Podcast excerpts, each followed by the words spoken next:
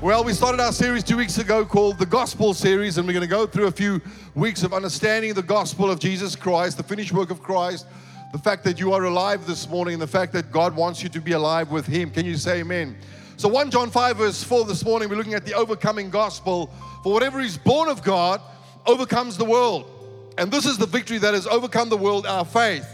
Who is he who overcomes the world but he who believes that Jesus is the Son of God? So the gospel is not only a good gospel, our first week we started, but it's also an overcoming gospel because whatever is born of God overcomes the world. The Bible says that we are anointed, we are filled with the Spirit of God to preach good news to the poor.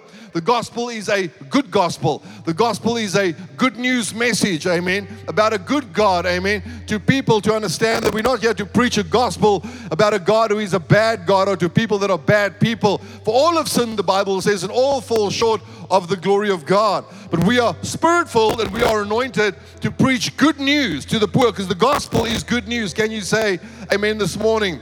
But the opposite of the gospel is also an overcoming gospel. It's not just a good gospel, it's an overcoming gospel. The Bible says that whatever is born of God overcomes the world. So the opposite will also then apply.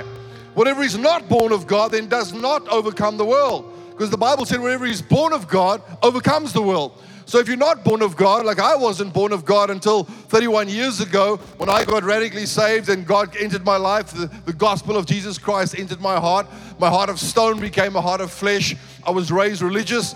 I went to church, I read my Bible, didn't understand it, was confirmed in my religious system. I don't criticize it, but my heart was closed to God. I was not born of God, amen. I was in a religious system, but the Bible says only whatever is born of God. There are many whatevers here this morning. There are many whoever's here this morning. And the Bible said, whatever is born of God overcomes the world. That is why the gospel demands a response. You know, whenever you hear the gospel, it's always going to give you an option. Either make the tree good and its fruit good, or make the tree bad and its fruit bad.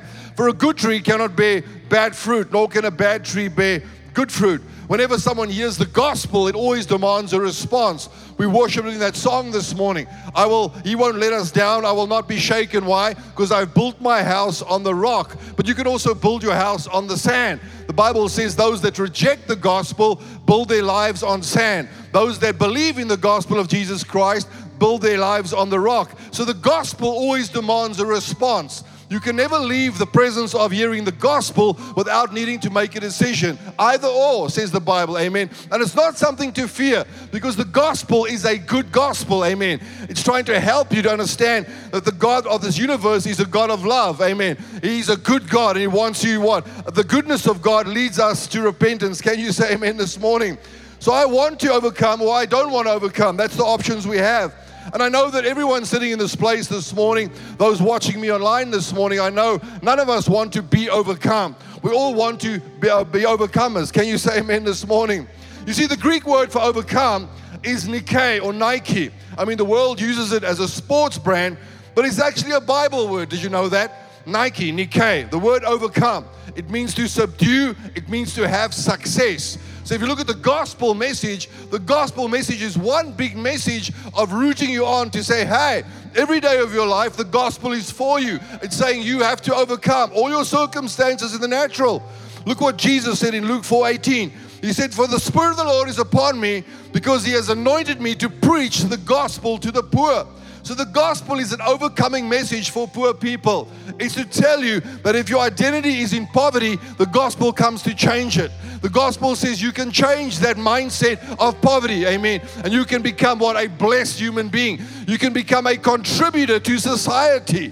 So, although the government is doing their best in so many ways to try and create jobs and do those kinds of things, but the Bible says the church of Jesus Christ who has the baton and the mandate of the gospel, is the most creative message given to humanity. It is a message that changes a human heart. I mean, the hospitals can do a heart transplant in the natural to keep your physical body alive, but the gospel does a spiritual heart transplant that makes you see things you've never been able to see before. You were unable to see things because eye hasn't seen ear hasn't heard, nor entered the heart of man the things that God has laid up for those that love God. But they are revealed by the Spirit, and God is Spirit. And the true worshippers worship Him in spirit. But until you are not born of God, the Bible says you're only going to see everything naturally. You're going to see natural only. You're going to live in a world where you have to try and overcome with your degree or your skill or your talent or your acumen or your personality or whatever it might be. You're going to try and live a life of overcoming in the natural. But the Bible says the minute you are born of God, the Bible says you get a new heart, you get a new spirit, and God's spirit now speaks to you. When you lie in bed at night and you have a dream, God is busy guiding you and leading you. When you walk in the cool of the day or in the heat of the night or the heat of the day, the Bible says God's spirit is leading you because the gospel message has changed your heart because you are an overcomer in Christ Jesus. Can you say amen this morning? So the Bible says what He's anointed us to preach the gospel to the poor.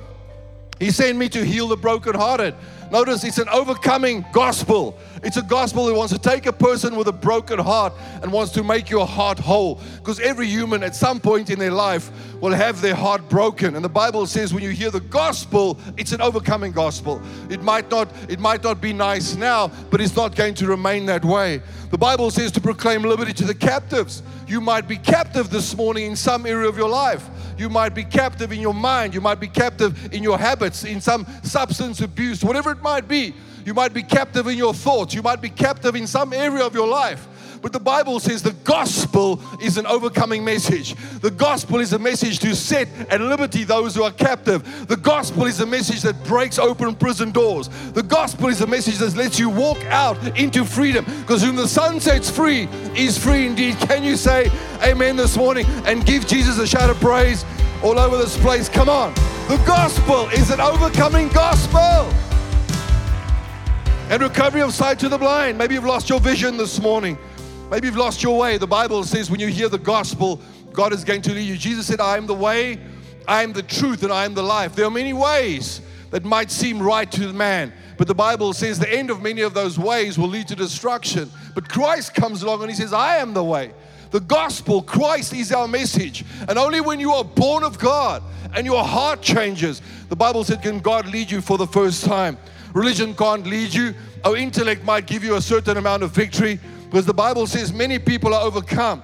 I've seen rich people be overcome because they have too much money. I've seen poor people be overcome because they've got no money. Every human being is subject in some shape, form, or size to be overcome. But the Bible says only those that are born of God, they shall always overcome, no matter what their circumstances are. Amen. Because it's the gospel. And he says to set at liberty those who are oppressed. So Jesus is very concerned and he's very invested in your natural world, overcoming all the natural challenges and circumstances you will face in life. But where does the overcoming power of God begin? Well, the Bible says we need to be born of God. The Bible says to overcome this world, the Bible says a new birth is required. So many people have issues with that. Whatever is born of God. Now, notice the Bible doesn't say whatever is born of man overcomes. All of us in this place this morning are born of man a mother and a father, however, whatever channel you got onto this planet, you got here through a man and a woman. You got here through the natural birth. But the Bible says that does not give us the victory. The Bible says that does not guarantee us overcoming on this earth. Like I said earlier, I've seen many people with many degrees. I've seen many people with many uh, success attributes in the natural still being overcome in some areas of their life. I've seen many pe- poor people identify with poverty and think that's their destiny. But the gospel message is what? That all of us have sinned. All of us have fallen short of the glory of God. And that's why every human being, despite your color, your culture, your creed, your background, whatever it is, every human being needs to be born of God in order for them to overcome. Can you say amen this morning? So the Bible doesn't say whatever is born of man all of us are born through our parents, but we have to be born of God to overcome. Amen. And it's only the gospel, that through faith in the gospel message, that God's power works in the hearts of man. Notice Romans 1:16. For I'm not ashamed of this good news about Christ. So many people are ashamed of their faith. They're ashamed of the gospel. They're ashamed of the name of Jesus. Look around the world today and you'll see mankind trying to remove the Bible from every facet of life. You'll notice people are trying to silence the church. They're trying to silence the voice of Christians. So you can't be a Christian that is silent, but you can't be a bony, judgmental finger pointing your bony finger at people misrepresenting the gospel of Jesus Christ, telling every single person how bad they are. Oh, the Bible says all of us are born into Adam. All of us require saving. All of us have made a mistake somewhere in our life. We need to be good news gospel preachers to tell people how to get out of their prison prison and into a place of freedom. Come on, if you believe that this morning, give Jesus a shout of praise all over this place this morning. Amen. Notice the Bible said it is the power of God at work, saving everyone who believes. The gospel is a saving gospel. It's a message that takes you from a place where you feel trapped, from a place where you feel oppressed or depressed. It's a, it's a message that breaks open prison doors, but it is the power of God at work. If you want God's power to work in the hearts of your children or your unsaved husband or your unsaved family members, don't preach judgment, don't preach legalism, preach the gospel of Jesus Christ. The Bible said it's the gospel that goes to work in the hearts of people. It's the gospel, amen. To the Jew first and also for the Gentile. Every single person is welcome under the gospel message. All are welcome all colors, all cultures. Amen. There is no exception. You don't have to try and earn your way into salvation. You don't have to try and crawl and grovel to get to God. All you have to do is say, I believe. I believe in the gospel message. And the Bible says God goes to work in your heart. That's how simple this message is. Are we complicated? We overcomplicated. Paul at one time writes to the church and he says, Why have you overcomplicated this simple message? Why have you gone back to all of these rules and regulations and all of these requirements to get to God? He said, All you have to do is just believe. 1 John 3 23. Believe on the Lord Jesus Christ, amen, and the love that He has for you, and love your neighbor as you love yourself. That's what the Bible says. Believe in love is the new law He writes on our heart. Over Pastor, the Bible says God writes His laws on our heart, the laws of Moses. No, He does not write the Ten Commandments on your heart. Amen. The Bible says what? That Moses came from Levi, Christ comes from Judah. And Hebrews says, therefore, if there is a new lineage, a new priest in Judah, then there must be a new law. Because the law came through Levi, the Ten Commandments. But now there's a new law through Judah, the lion of the tribe of Judah. And he says, A new commandment I give unto you what? That you believe on the Lord Jesus Christ and that you love your neighbor what? As much as he first loved you. There's no requirement for you to love God first. Or the Bible said He loved you 2,000 years ago. All you have to do is believe in the love from 2,000 years ago. And as you do it, the gospel will go to work in your heart this morning. Come on. I believe this morning that is some good news for someone here today. There is no thing that can separate us from God's love. Amen. It's the gospel. It's good news this morning. This is What? He says, This good news tells us how God makes us right in His sight. Listen, not how God makes us wrong. You can't be more right than righteous. And you can't be righteous by your own works. You can't become righteous through your own deeds. I told us for the last few weeks, I've been telling us if you look at the context of your gospel, there's two sides to your gospel. There's two messages to Jesus' ministry.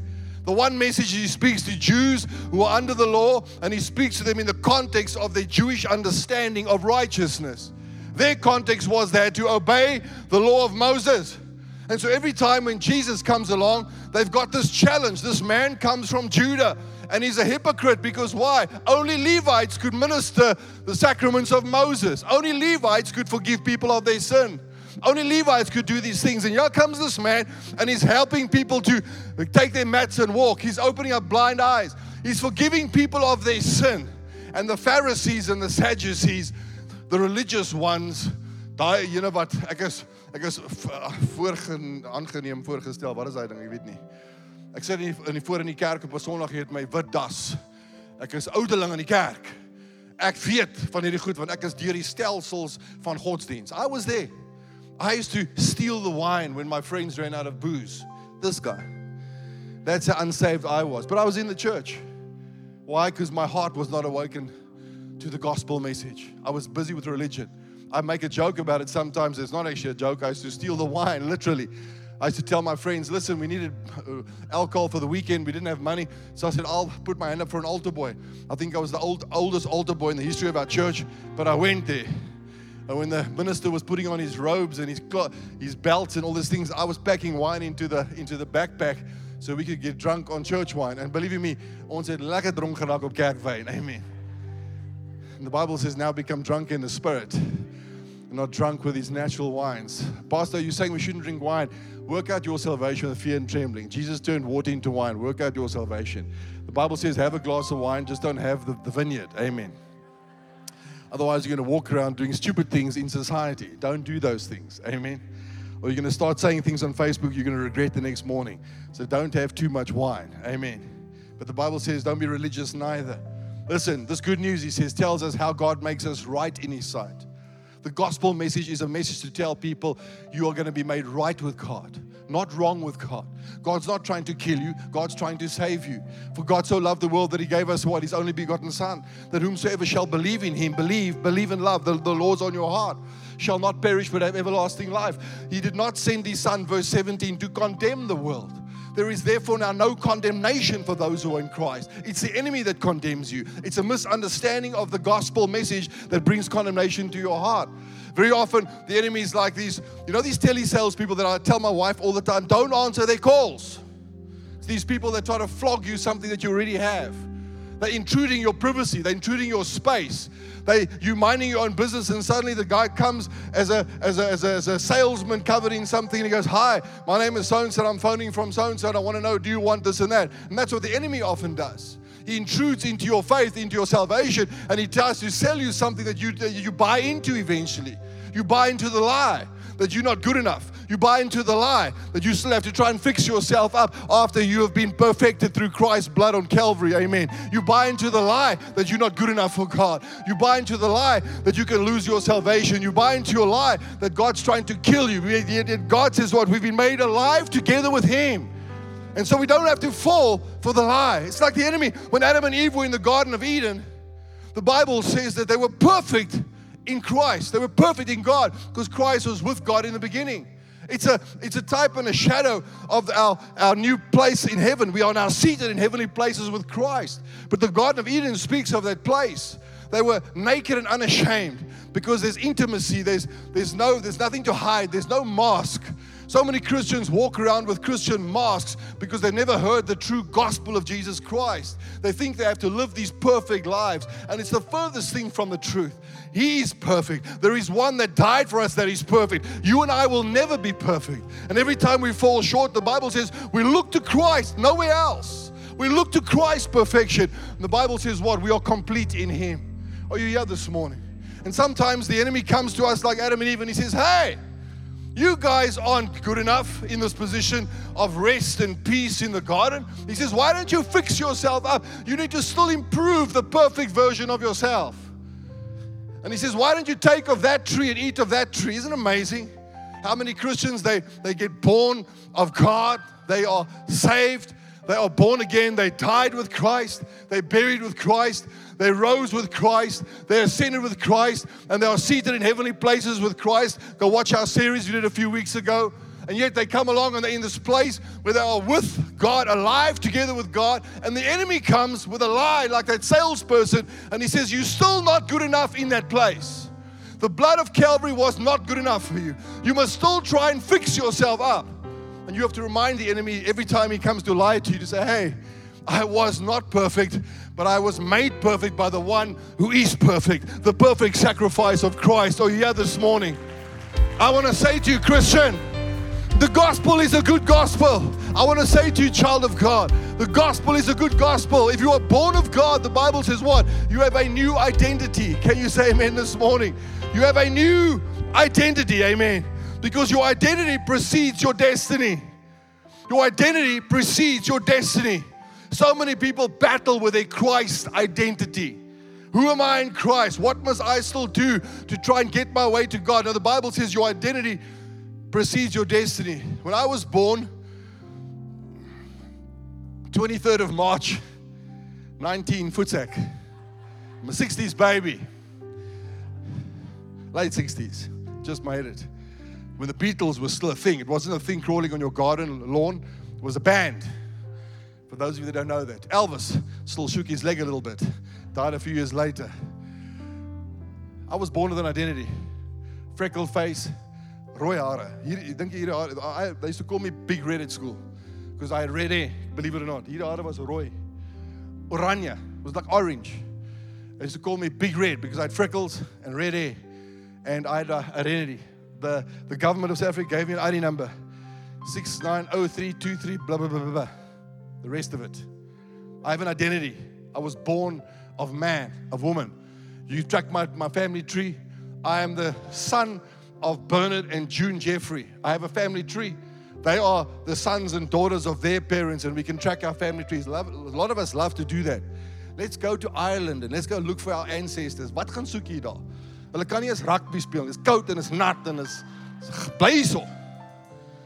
But I, ooh, I'm a, I'm a, I'm an Xhosa. The Xhosas are better than the Zulus. We are more superior. And bisafunda ukuthetha isiXhosa. And the thetha isiXhosa kancinci. So I can learn your language a little bit. Ooh, pastor's now becoming Xhosa. No, I can just learn your language. But I'm not born into that culture. And so we start to defend our culture. We start to defend our color. That person offended me. That white guy or that black guy, and we, we, we have this identity crisis. Look at the world today. Till you're not born of God, you battle with your identity. Now we've got certain genders that think they're a different gender and they grow long hair and put makeup on and they look weird. Why? Because until you're not born of God, you're going to try and adjust your identity. You're trying to find a place on this earth and you're not sure who you are because the Bible said, whatever is born of God, that overcomes. And now we've got people that are overcome with suicidal tendencies, people that are overcome with, with, with, with low self esteem. Because did you know you're not born with a self image? Did you know that? You are only born with a God image. Genesis 1:27. Let us make man in our image. In the likeness of God, we were made.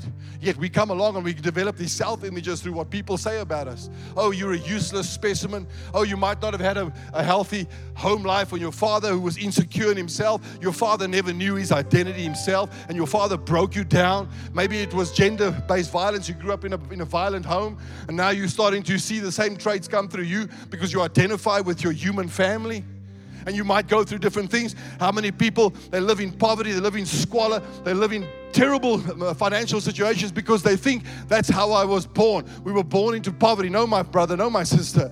I want to tell you, the Bible says that the gospel is good news to the poor man. The gospel is good news to a broken heart. The gospel is good news to someone who is held captive in some place of their identity. And the Bible says you have to get a new identity in Christ. Are you here this morning? I was born, they tell me I'm from Irish blood. I couldn't give two continentals about that. Amen. They drink Guinness. What is that? I know the Guinness Book of Records. All these things we hold on to. We hold, we hold dear. Paul says, he says, I was a Jew of the Jews. He says, I was of the stock of Benjamin. He was from the tribe of Benjamin.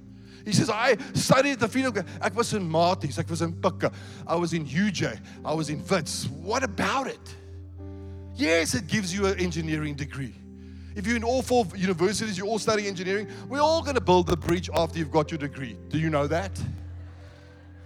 But I defend my, who I'm from this political party, who I bank at this bank, who I've got a super duper, super duper, super duper card. I get into this place quickly because I've got money. I, whatever it is. I don't criticize it. But, but humans live this life of identification. Why? I wear brand clothes. I don't wear PEP fashions. No, I wear Gucci. Oh, well, I've seen that pair of jeans and that pair of jeans. This one's 10,000 rand, this one's 100 bucks. They both cover your legs. I'm not sure which one is nicer. But look, look, look. Makes me feel better. Well, it makes your bank balance get, worse as well. Amen. And society is built, it's built for elitism. It's built for, for you have a, a, a business class, you have a, a, platinum this, you have a this, you have the cheap seats and the, and the VIP seats. And it's, the whole of society is built around trying to keep you on this hamster wheel of human identification. Your, your, your brands, your clothes. And the gospel comes. And he says to the rich, and he says to the poor, He says to the brokenhearted and he says to those who are in a good space, He says, Every one of us are born into Adam. And he says, no matter how successful you are, Jesus comes and he says, no matter how much you build up of assets and, and wealth and all these things, now they're not wrong. Just use them as a, as a tool to live your life. Don't get all bent and twisted about God wants us to be poor. God doesn't like the prosperity gospel. Don't get bent and twisted. The gospel is good news to the poor. The gospel is good news to a broken heart. Rich people have broken hearts. Poor people have broken hearts. Humanity has broken hearts. But the Bible says it's only in the gospel message where there is a level playing field for everyone who will believe. Paul says, Teach the rich not to be haughty, nor trust in uncertain riches. He says, Teach the poor what? Not to think less of themselves. In the church of Jesus Christ, I'm so blessed sometimes. When I get to church, you see some ushers They've got a red shirt on, and we know you don't know if that brother over there is he's got a, a blue collar job, a white collar job, if he's got a degree or he's got no degree, but everybody has a place in the house of God. We can be a servant in the house of God. Oh, yeah, this morning. It's the gospel message. And Paul writes and he says, for years and years and years, he says, I had issues with the gospel. So much so that I hated Christians. If you are hating Christianity, guess what? It's a sign you're about to get saved. Because the Bible says the more you hate Christianity, it's because God's already he's knocking. And he's saying, hey, watch one of these days. Like me. I stood in church. My parents invited me. The chin, chin, chin chest moment. Um, this guy, why is he looking at me all the time? Then I used to go home, tell my parents, why did you tell the pastor I'm coming to church? His message was just for me. I said, no, it was the gospel, my brother. Sometimes you think that guy looked at me three times. I'll look down here then. But let the message of God flood your heart and your mind. It's the gospel, it's an overcoming gospel. And the first thing you have to overcome is yourself, is that Adam nature in you that thing that thinks it's better than another piece of flesh. And Paul says, I got to a point in my life where I thought I was so great. I thought I was, I tried to defend Judaism. I tried to defend my culture. I tried to defend my intellect. I tried to defend my social status. And I got to a point on the road to Damascus when I encountered the gospel message of Christ. And when I fell to my knees and I heard the gospel, it took my heart of stone and he made it a heart of flesh. He says, I said, God, who are you? He said, It's Jesus. What do you want me to do for you? And He gave me a purpose. And He put me in His kingdom. He says, Now that I know Him, now that I know Him, and I see my life totally different, He says, I consider every human accolade of my past to be rubbish, but to know Him. I want to know Him, not the church brand the band that's coming to town. I don't criticize it. It's all part. It's a jacket, it's shoes, it's it's pants. It's all part of the clothing. I'm not against that, but I want to know Him. Do you know Him this morning? Do you know religion? Do you know some some I've got a I've got a degree. I'm not against it. I've got a PhD as well. I passed high school with difficulty. I'm also educated like you. But God uses the foolish things of this world to confound. I was minding my business quite nicely. And then my parents got saved. I don't know why. They got saved. My father was called by his name. He sat in the balcony there, top left of a service. A young girl, he was drunk one night. And a young girl invites him, or he was at a friend's house, and the daughter was saved. Thank God for saved, save people amongst unsaved people. You don't, you don't be ashamed of the gospel. If your parents are drinking or your friends, your father's friends are drinking, you invite them to church. So she invites my dad to church. He's drunk. You know, out of the mouth of babes come the truth, and out of the mouth of the drunk, it's three quarters of the truth. So when, you, when you're half drunk, you make promises. Like I used to marry, uh, you know, offer, go out drinking at night, and then by the end of the night, I was proposing to the girl. Didn't know her. Met her three hours ago. Next morning, what are you thinking, Jeffrey? That's what the world does. Trying to find my place. I had a great conversation before the service with two dynamic young and upping black leaders in our, in our church and in our country. And we were talking a little bit about, I said, our country's so bright. I watched a thing this week about a young girl. She's six years old. Her name's Hallelujah. I don't know if you saw the post on social media. She was in a radio station. She's launched her own book this last week. She's six.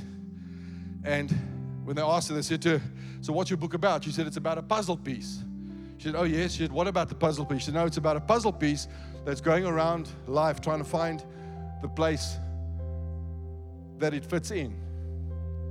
And I thought to myself, he has a six year old girl, her parents are born again, she's a Christian girl. He has a six year old girl, and she's helping adults who are 40, 50, 60, still trying to find their place where they fit in. And I say this to us this morning because the gospel is a place where you can fit in. The gospel is a place where every human being can fit in. There's a place in God's puzzle for you if you will just take the liberty to say, I believe. And so I want to say to us this morning, your identity precedes your destiny. Listen what Paul says, 2 Corinthians 5:16. He says, So we have stopped evaluating others from a human point of view. Listen what your Bible says.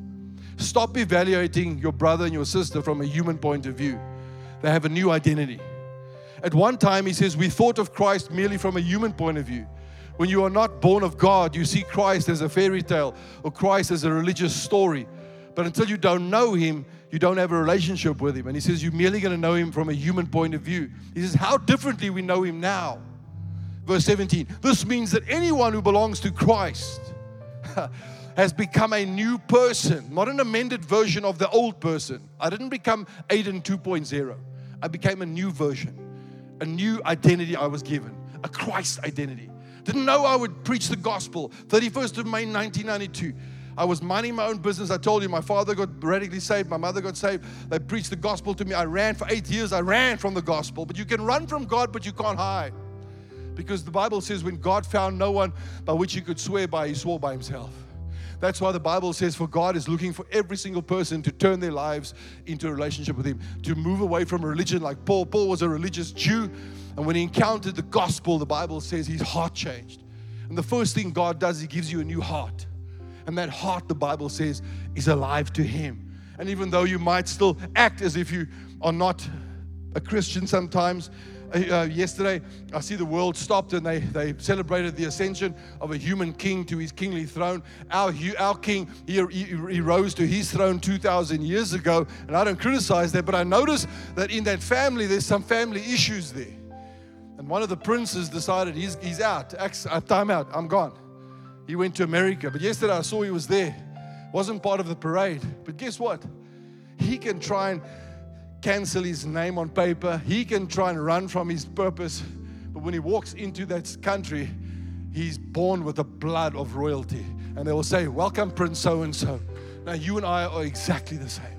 When you are born with Emmanuel's blood, when you are born from above, when you have royal blood inside of you, you can run from God, but when you come back into His presence, He'll say, Hey, come here, you royal priesthood.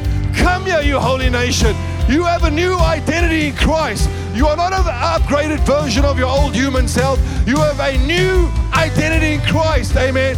You are what? A royal priesthood. You are a co laborer with Christ. You are a God forgiven child of God. Come on. Jump to your feet this morning. Give Jesus one more shout of praise all over this place this morning. High five your neighbor and say, You have a new identity. And you can take your seats. Verse 17 says, This means that anyone, is there anyone out there this morning? Is there anyone out there? Yes, the Bible says what? Who belongs to Christ has become a new person. The old life is gone and a new life has begun. Let me tell you this morning a little bit of who you are as we close. The Bible says in 1 Corinthians 15 22, For as in Adam all die, even so in Christ all shall be made alive. Ephesians 2, verse 1, and you he made alive, who were dead in trespasses and sins, in which you once walked according to the course of this world. Colossians 2:12 For we've been buried with him into his death. Our baptism into death also means that we were raised with him when we believed in God's resurrection power. You are a child of the resurrection power of God. The power that raised him from death's realm. Listen, this realm of death describes our former state. For we were held in sin's grasp, but now We've been resurrected out of that realm of death, never to return. For we are forever alive and forgiven of all our sins. You, there is not an eject seat in heaven for your seat. We are forever alive. He says he canceled, notice, out every legal violation we had on our record and the old arrest warrant that stood to indict us. He erased it all, our sins, our stained soul. He deleted it all and they cannot be retrieved. Everything we once were in Adam has been placed onto his cross and nailed permanently. This there is a public display of cancellation. The cross is not a sign of condemnation, the cross is a sign of cancellation. He canceled every one of our shortfalls. Oh, yeah, this morning. So, the greatest miracle any human can go through is the miracle of being made alive to God. You might be made alive on the earth. We celebrate many babies in the church, we celebrate many birthdays in the church. That we do, we stop, we pause, we celebrate your life as a, as a person. We don't try and minimize you. But you, until you haven't been born of God, the Bible says you only have the ability to overcome in that natural identity until your heart hasn't been changed. Listen, Jesus said in John 14 27, Peace I leave with you. My peace I give to you. Not as the world gives, do I give to you. Let not your heart, there it is, be troubled, neither let it be afraid. John 16 33, These things I've spoken to you, that in me you may have peace. In the world you will have tribulation, but be of good cheer. I have overcome the world. God's not expecting you to overcome the world. He's expecting you to put your faith and belief in His overcoming victory, and then you will overcome. When you try to overcome by yourself, it becomes hard, becomes self righteous. But when you put your faith in Christ's victory on Calvary, listen, so let me tell you a little bit this morning about who you are. You're a saint and not a sinner. You now heaven now identifies you as a saint and not a sinner. Romans 8:27. Now he who searches the heart knows what the mind of the spirit is, because he makes intercession for the saints according to the will of God. You see, you are the righteousness of God. 2 Corinthians 5:21. For he made him who knew no sin to be sin for us, that we might become the righteousness of God in him. You are justified this morning. Romans 5:18. Therefore, as though through one man's offense judgment came to all men, resulting in condemnation. Even so, through one man's righteous act, the free gift came to all men, resulting in justification of life. You are delivered this morning. 2 Corinthians 1, verse 9. Yes, we had the sentence of death in ourselves, that we should not trust in ourselves, but in God, who raises the dead, who delivered us from so great a death, and does deliver us, and in whom we trust, and He will still deliver us. You are more than a conqueror this morning. Romans 8 37. Yet in all these things, we are more than conquerors and gain an over overwhelming victory through Him who loved us so much that He died for us. You are perfected and sanctified this morning. Hebrews 10 14. For by one offering He hath perfected forever them that are sanctified. You are blameless this morning. Colossians 1 21. And you who once were alienated enemies in your mind by wicked works, yet now He has reconciled in the body of His flesh through death to present you holy and blameless and above condemnation, reproach in His sight. You are anointed this morning. 1 John 2 20. But you have an anointing from the Holy One, and you know all things. You are accepted this morning. Galatians 2, verse 16. But we know that God accepts only those who have faith in Jesus Christ. No one can please God by simply obeying the law. So we put our faith in Christ Jesus, and God accepted us because of our faith. You are alive this morning, Colossians 2:13. And you who are dead in your trespasses and the uncircumcision of your flesh, God made alive together with him, having forgiven us of all of our trespasses. You are holy this morning. Colossians 2 3, verse 12. You are God's chosen people. You are holy and dearly loved. So put on tender mercy and kindness as if they were your clothes. Don't be proud. Be gentle and patient. You are complete this morning. Colossians 2, verse 10. And you are complete in him who is the head of all principality and power. You are forgiven this morning. 1 John 2, verse 12. I write to you, little children, because your sins are forgiven for his name's sake. You have a new Christ identity this morning. Jump to your feet all over this place and give Jesus a shout of praise for the overcoming gospel of Jesus Christ. Come on, jump to your feet this morning. Stand on your feet all over this place and give him a shout of praise. You are forgiven. You are complete. Come on, give him a shout of praise. You are holy. You are alive. You are accepted. You are anointed. You are blameless. You are perfected and sanctified. You are more than a conqueror. You are delivered this morning. You are justified. You are the righteousness of God. You are a saint and no longer are you a sinner. Come on. That is some good news this morning. You are heaven bound. Hallelujah.